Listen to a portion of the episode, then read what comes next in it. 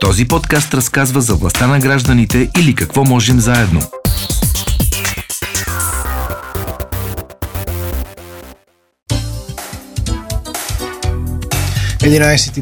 и 11 октомври сряда.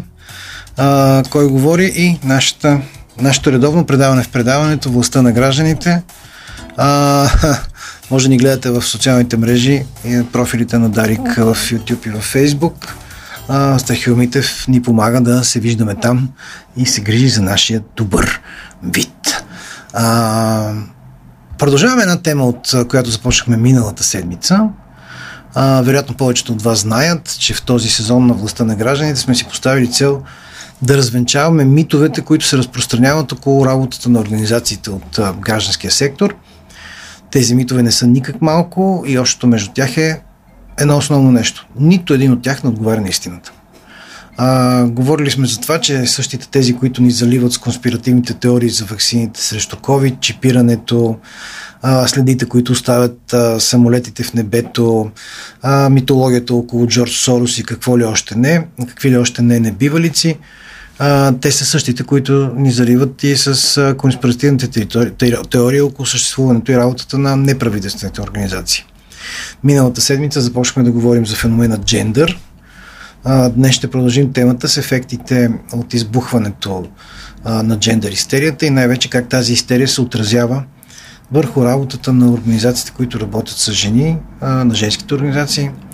В студиото при мен е Рая Раева от Българския фонд на жените. Здравейте! Здравейте! А на телефона ни очаква Иляна Балабанова от Българската платформа за Европе... Българска, Българска платформа Европейско женско лоби. Здравейте, Иляна! Здравейте! А, такава връзка ще правим. А, полустудийна, полутелефонна, а, но това няма никакво значение. А, само да кажем на слушателите ни, че могат да коментират и тази тема в нашата Viber група. А, Viber групата, на кой говорим. Така, а, само и на вас да кажа, Рая, когато имаме събеседник по телефона, първо даваме предимство на него, защото там връзката винаги може да се разпадне, най-малкото което. Значи, нека да започнем от, от Илиана. Моля, представете се, както разбира се и Рая, да служете слушалките, а, с няколко думи на слушателите ни, за да не го правя аз, по-добре вие да го направите. Добре, благодаря за тази възможност и за това предимство поради факта, че съм на телефон. Да. А, а, казвам си Илияна Баладанова, имам повече от 25 години опит в сферата на гражданското общество. Експерт съм по правата на човека с фокус върху правата на жените. Съосновател и председател на българска платформа към Европейско женско лоби, която всъщност е коалиция от неправителствени организации от цялата страна. И от 2023 година, юни месец, съм избрана за президент на Европейското женско лоби, която всъщност е най-голямата коалиция на ниво Европейски съюз, обединяваща над 2000 организации в Европа, които работят за правата на жени. И нещо много важно, което ми се иска тук да подчертаем, вие не работите в голям град. Да. Вие работите в... Аз... Кажете къде. Да. Точно така. Аз... Организацията а, от ня... Организацията ми а, всъщност представ... Е, има а, а, организации, които работят в различни градове. Да, понеже вие сте коалиция от организации, да? Да. Сред тях са, имаме и големи, имаме и малки градове.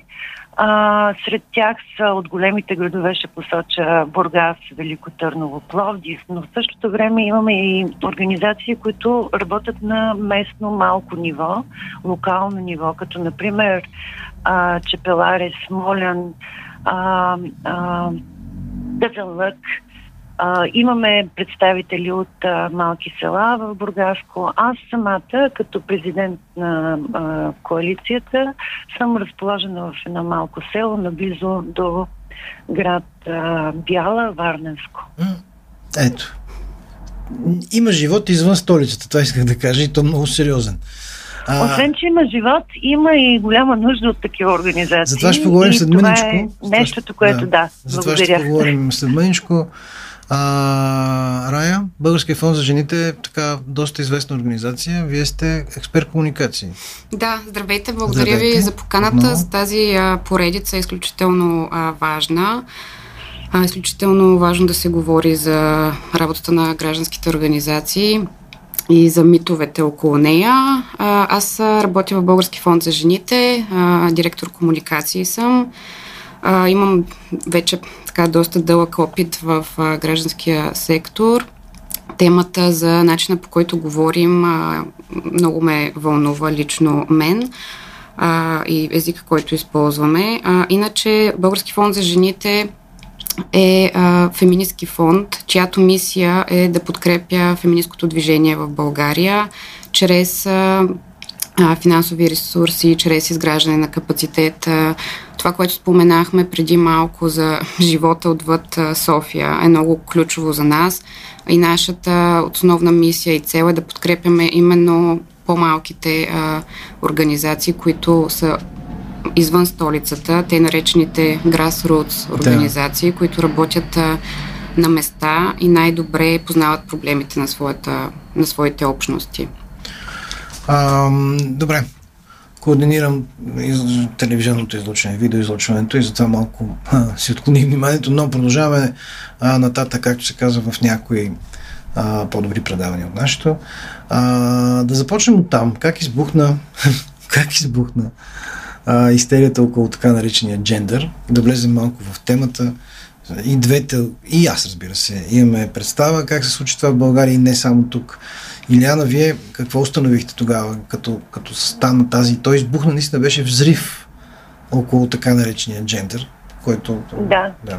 Ами, 2018 година, когато а, България а, а, реши, че е време да ратифицира Истанбулската конвенция, а, се случи така, че изведнъж, както ние всички граждански организации, работещи от вре, от много време, от дълги години в подкрепа на жертвите на а, насилие, домашно насилие и жените и момичетата жертви на такъв тип насилие. И изведнъж се оказахме в ситуация, че а, термина джендър се яви сериозен проблем за а, политическите партии, за гражданското общество и за обществото ни като цяло.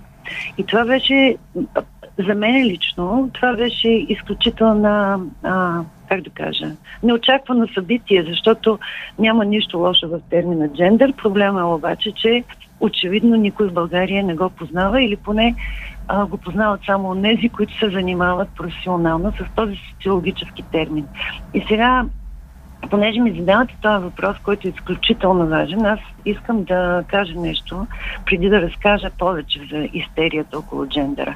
Искам да цитирам Симон Дюбовар, която казва, човек не се ражда жена, човек става жена. И това тази формула всъщност дава началото на джендър изследванията в социалните науки и разкрива факта, че обстоятелствата в живота ни от детството, през зрелостта до старостта ни поставят в обувките на жена или съответно на мъж.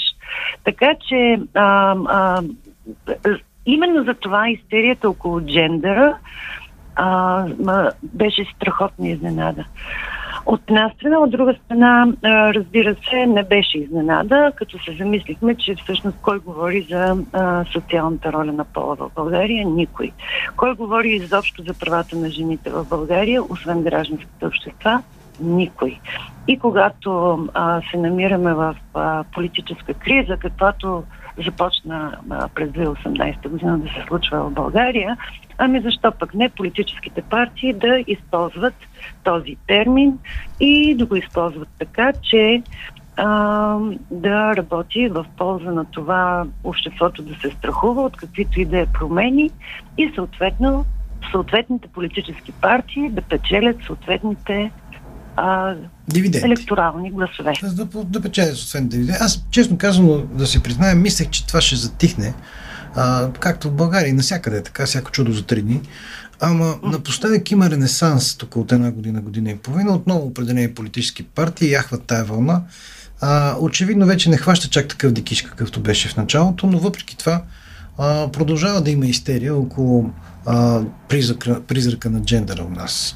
А, не знам дали имате и, така, информация или изследвания, Рая, а, обаче има ли достоверна информация кой финансираше тая кампания? Защото тя а, не се прави без пари. Толкова беше масова. Откъде идват парите за, а, за развяването на, това, на това плашило джендър изобщо? Mm-hmm. Има доста изследвания за това. В началото, както а, Иляна спомена, ние бяхме изненадани, неподготвени, ние казвам организациите от гражданския сектор, но след това бързо се ориентирахме в ситуацията и всъщност а, си дадохме сметка, че това не е прецедент, който се случва в а, България. Такива атаки има и в други държави а, в Източна Европа и не само, а, в Бразилия дори. Да, да, да. да. А, така, и тук съседни държави също не е изолиран а, феномен. А, има влияния и политически интереси и от изток, и от а, запад, а, и от а, САЩ, и от а, Русия. А, за съжаление, това е една много благодатна тема, а, която за конфликти, която продължава да бъде използвана от политическите партии и до днес. Знаем, когато в момент на политическа криза и на търсене на влияние и власт и на гласоподаватели, първи на фокус падат именно тези теми, касаещи правата на малцинствата, правата на жените, на ромите, на ЛГБТ и хората. Не обичаме различните просто у нас. Това е цялата работа, според мен. И затова така, така беше толкова масова тази истерия. Да, да, да. И има и влушаване, според мен, през последните години. Mm. С... Аз, ако ми позволите да, да, да кажа само едно изречение, а, а, абсолютно вярно е това, което споделя Рая и а, изследванията и за мен лично и за, цял, за всички наши организации, които работят а, а, по тази тема, е ясно, че а, отказът на България да ратифицира Истанбулската конвенция всъщност е едно национално проявление на едно циркулиращо глобално антиженско движение, анти а, а, а, всъщност женомразко движение или движение насочено срещу различния, както каза и LGBTI общността, и страха а, от другото, от непознатото, всъщност а, не е характерно само за, за България. Всъщност България отрази цялата тази глобална, а, глобално движение на национално ниво. Да, нека обаче да се, върнем към темата, за която сме се събрали. Смятам, че така важно е да, да, да работим по нея и да говорим за нея. А, как тази история или истерия около джендъра се отрази върху работата на женските организации у нас? При вас как беше, а, Илиана? Тези всички ваши организации, които са във вашата коалиция, това попречи ли им да работят или обратното? Ами, да, отрази се много зле.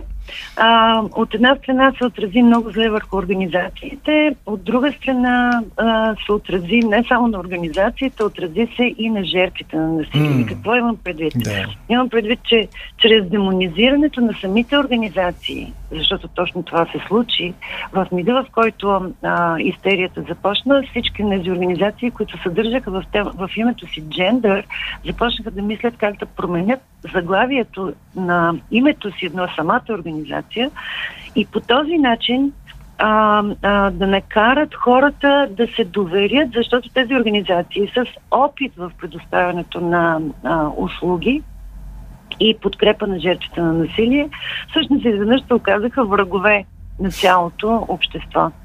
И сега като казах, че се отрази на организациите, то се отрази на жертвите, защото от една страна а, а, а, загубата на доверие в цялото общество, но от друга страна наратива целият по отношение на насилието се промени и ние отново започнахме да мислим, че домашното насилие е личен проблем.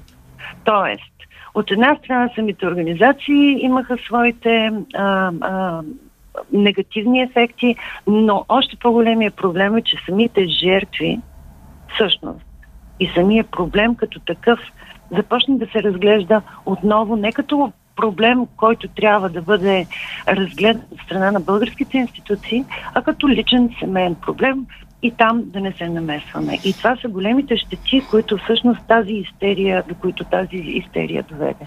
А, вашата организация, която работи извън София, т.е. част от организациите ви работят извън София. Uh-huh. Предполагам, че там много по-трудно се работи с, а, с такъв тип стереотипи. Как, а, как успявате да се преборите с тях? Много е трудно. А, истината е, че а, имам аз лично, например, в, малки, в малкото населено място, където живея и където се сблъсквам с всички от тези сериозни препятствия и проблеми и невъзможност за защита на жертвата, ако няма гражданска организация, която да им помогне. А, лично аз, въпреки че съм разпозната като човек, който предоставя такива услуги и се опитвам да, да помогна, а, непрекъснато получавам запитвания от сорта на ама ти нали не искаш да направиш малките момиченца момченца Ето. и малките момченца момиченца. И разбирате ли, това насочване на въпроса към... Никой не говори за това и никъде Никъде в Истанбулската конвенция няма написано една дума по този въпрос. И да, да, но определени политици внушават, че това е така. И, именно. Да. И от тук нататък, а, а, конкретен случай от миналата седмица, а, а, жена жертва на домашно насилие от години наред в моето малко село, а, ми се обажда и казва, моля ти се само не казвай, че ти, ми се, ти ще ми помогнеш на никого, защото а, а, ужасно се притеснявам за този джендер. Аз не го разбирам, ама не искам да ме свързват с него. Да, плаши ги неизвестното също така. Отдавна не е смешно, много е тъжно. Рая? Много тъжно. Рая, какви са вашите наблюдения? Как се отрази а, джендер истерията около работата на, на организацията, както каза Иляна и, и жертвите на насилие? Mm-hmm. Абсолютно а, вярно това, което Иляна спомена. А, много лошо се отрази а, целият този разговор, цялата тази антикампания. Имаше а, атаки срещу определени организации, атаки срещу сектора, включително физически атаки, да, включително помня. върху а, нашия офис през 2018 година е бил атакуван. Uh, Rainbow Hub, общностния ЛГБТ център през 2021 година.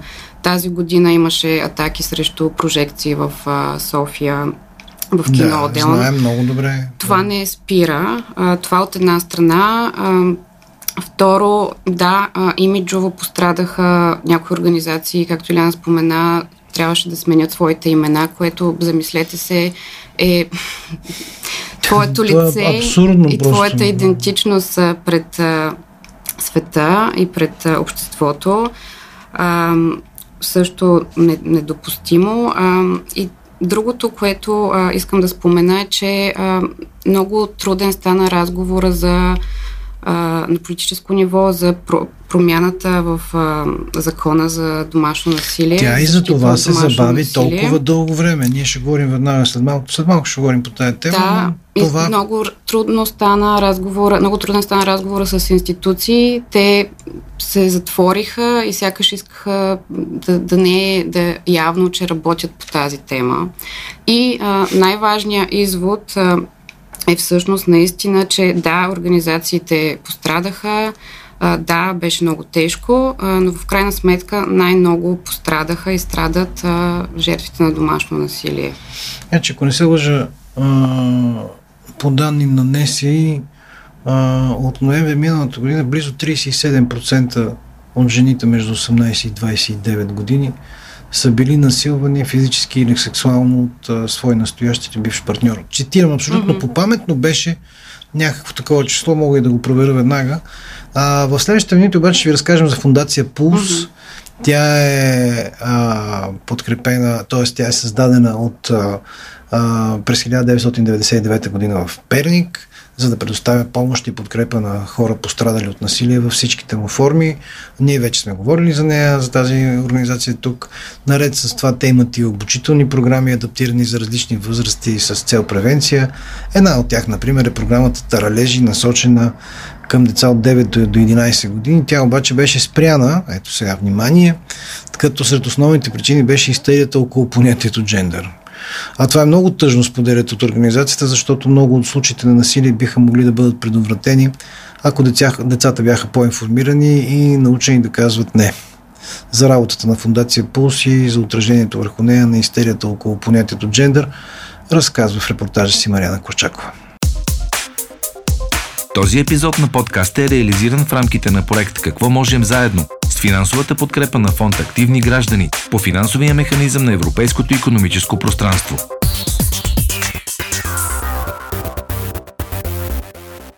Фундация Пулс е създадена от три жени, които са били доброволки на телефонната линия на Асоциация Анимус и вече 24 години предоставя подкрепа на хора, пострадали от насилие, разказа Юлия Андонова от Фундация Пулс. Имат и денонощна телефонна линия, на която могат да се обаждат хората, като към всеки един случай се подхожда индивидуално телефон 076 60 10 10 отговаря денонощно. А, този телефон е за спешна подкрепа, т.е. ако някой има нужда от а, кризисна интервенция, ако сега се намира в ситуация на насилие и има нужда от подкрепа, организацията ни също така има разкрита и консултативна линия, която работи в всеки работен ден за град Кърджали. Към фундация Пулс е открит и кризисен център, където всяка година между 50 и 70 човека получават временна закрила и подслон, добави тя.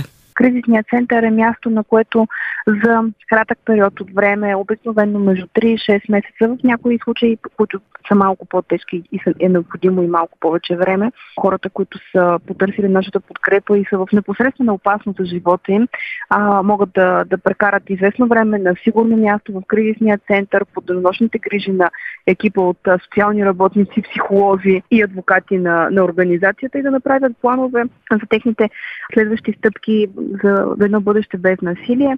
Кризисният център предоставя комплексна грижа, която включва работа с различни специалисти, както и време, през което човек може да осмисли това, което му се е случило и да събере вътрешните си сили, за да продължи напред. Много е важно обаче пострадалият да е партньор в това усилие и да иска промяната, подчерта Юлия Андонова. Тук е много важно хората, които търсят подкрепа, да знаят, че могат да я намерят а, при екипа на Фундация Пулс, при нашите специалисти, но личното участие, личното желание са много важни. Защото много често получаваме обаждания на, на притеснени роднини, които ни казват, ами тя си стои там и, и не иска да, да, да потърси помощ.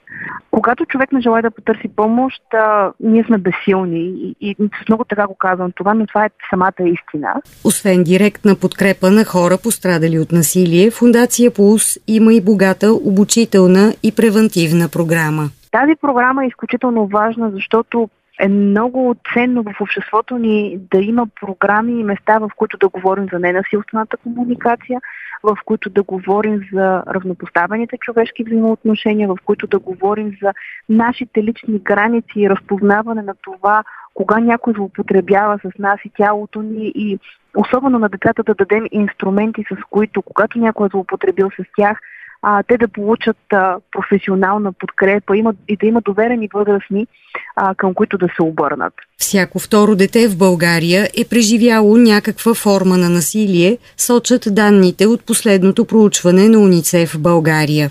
Емоционалното е най-често срещаният вид, а 15,6% от тях са жертви на сексуално насилие.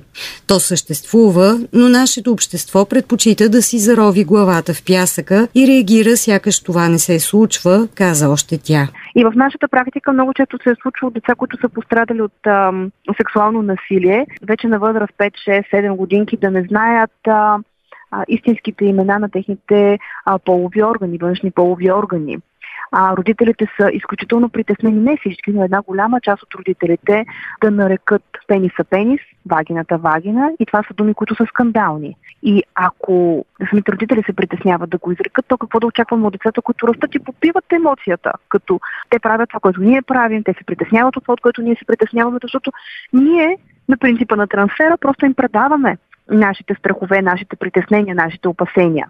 И е изключително тъжно а, в съда да не може да се защитат децата, които са а, пострадали от различни форми на сексуално насилие, защото те дори не могат да обяснат какво им се е случило. Много е жестоко и дори в ефирна мисия искат да разказвам всички ужаси, на които нашите а, специалисти психолози са се нагледали и наслушали в терапевтичните кабинети. По думите и много от тези ужаси е можело да бъдат предотвратени, ако децата са знаели, че има желани и нежелани докосвания запитвания и ако са били обучавани да казват не.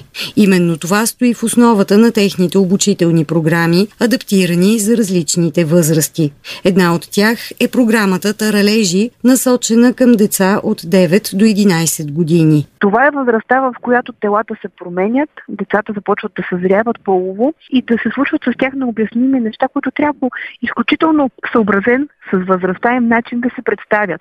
Това е възрастта, в които започват да имат първите любовни трепети, първите връзки. И е много важно децата да са запознати с тези промени, които се случват с тях и на физическо, и на емоционално ниво. Програмата обаче беше спряна от МОН след скандал, предизвикан от недоволството на една майка, чието дете дори не е посещавало свободно избираемите часове цялата програма като експертна методология, като приложения, като информация, тя е изпратена в Министерство на образованието и науката.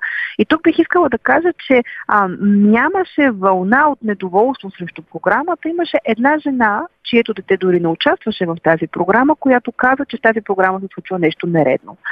Самата програма има много строга методика, която, а, която следва. Има проведени родителски срещи, разрешения за, за работа с а, децата от техните родители.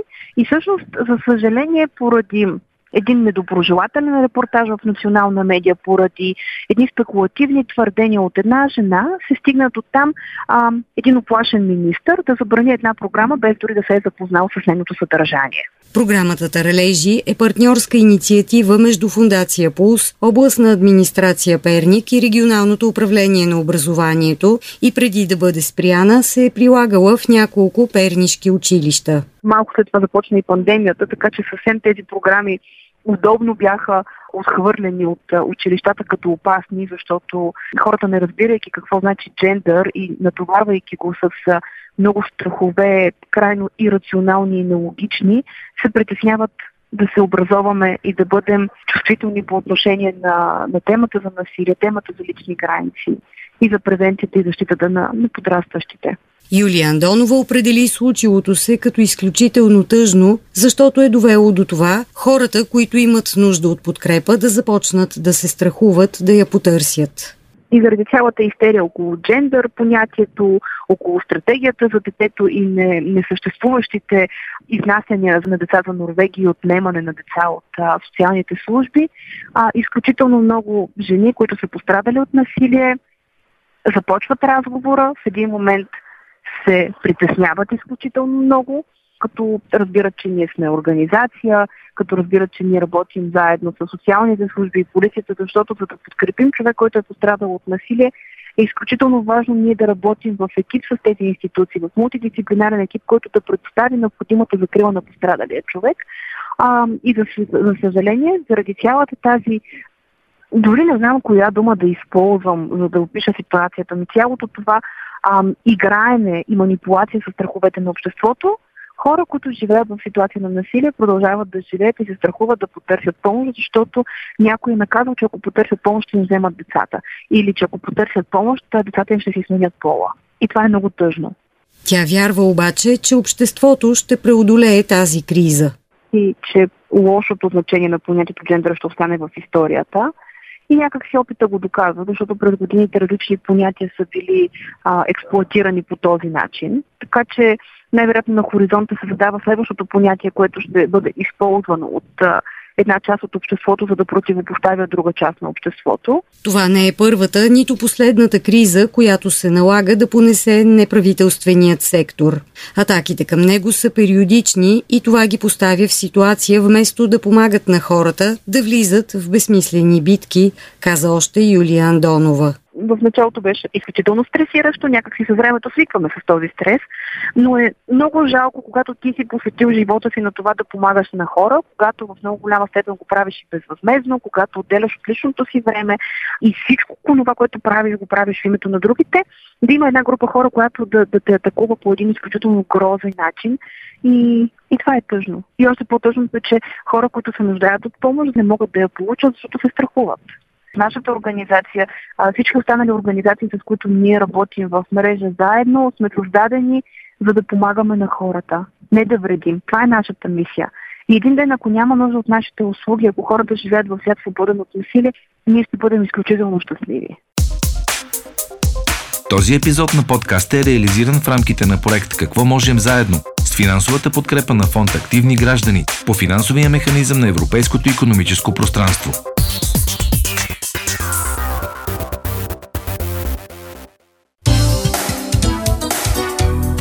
9 минути преди 12 часа продължава а, днешното издание на Кой говори на 11 октомври сряда. Властта на гражданите говорим си за ефектът а, така наречената джендър истерия върху работата на женските организации и на техните и на пострадалите жертвите от насилие. А, разбира се, няма как да го направим а, без, а, без специалисти. А, при мен е Рая Раева от Българския фонд на жените, Иляна Балабанова от Българска платформа Европейско женско лоби е на телефона. Надявам се, че, че сте още там, госпожо Балабанова. Да. А, само да кажа, че има дискусия естествено и нормална в нашата група в Viber, групата на кой говорим.